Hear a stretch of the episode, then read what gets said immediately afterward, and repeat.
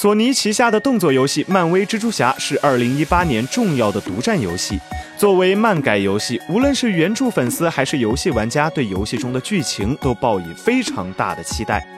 不过，一般来说，漫改游戏的剧情从来都是非常难以驾驭的。如果太像原著，会被吐槽没有新意；如果修改太多，又会被原著党厌恶。如今，漫威蜘蛛侠的游戏导演布莱恩在推特上回答粉丝提问的时候，回复道：“漫威蜘蛛侠的故事将是一个原创的故事。”这样的回答意味着蜘蛛侠的经历将与漫画没有太大的关系，可能会面对不一样的敌人，敌人的背景也会改变。对于一名超级英雄的故事来说，这样的改变非常大，但是又不是无法接受。许多漫画在重启新故事的时候，都会引入平行宇宙的概念，也会给玩家和观众带来耳目一新的变化。不过，玩家是否接受这个故事，恐怕只有等游戏上市了之后才能知道了。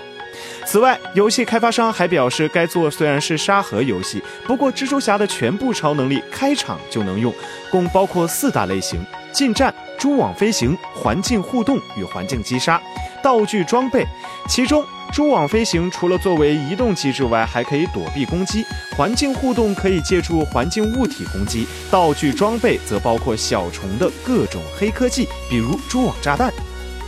漫威蜘蛛侠将于二零一八年九月七日正式发售，由开发《瑞奇与叮当》《日落过载》等作品的团队开发，独占登陆 PS4 平台。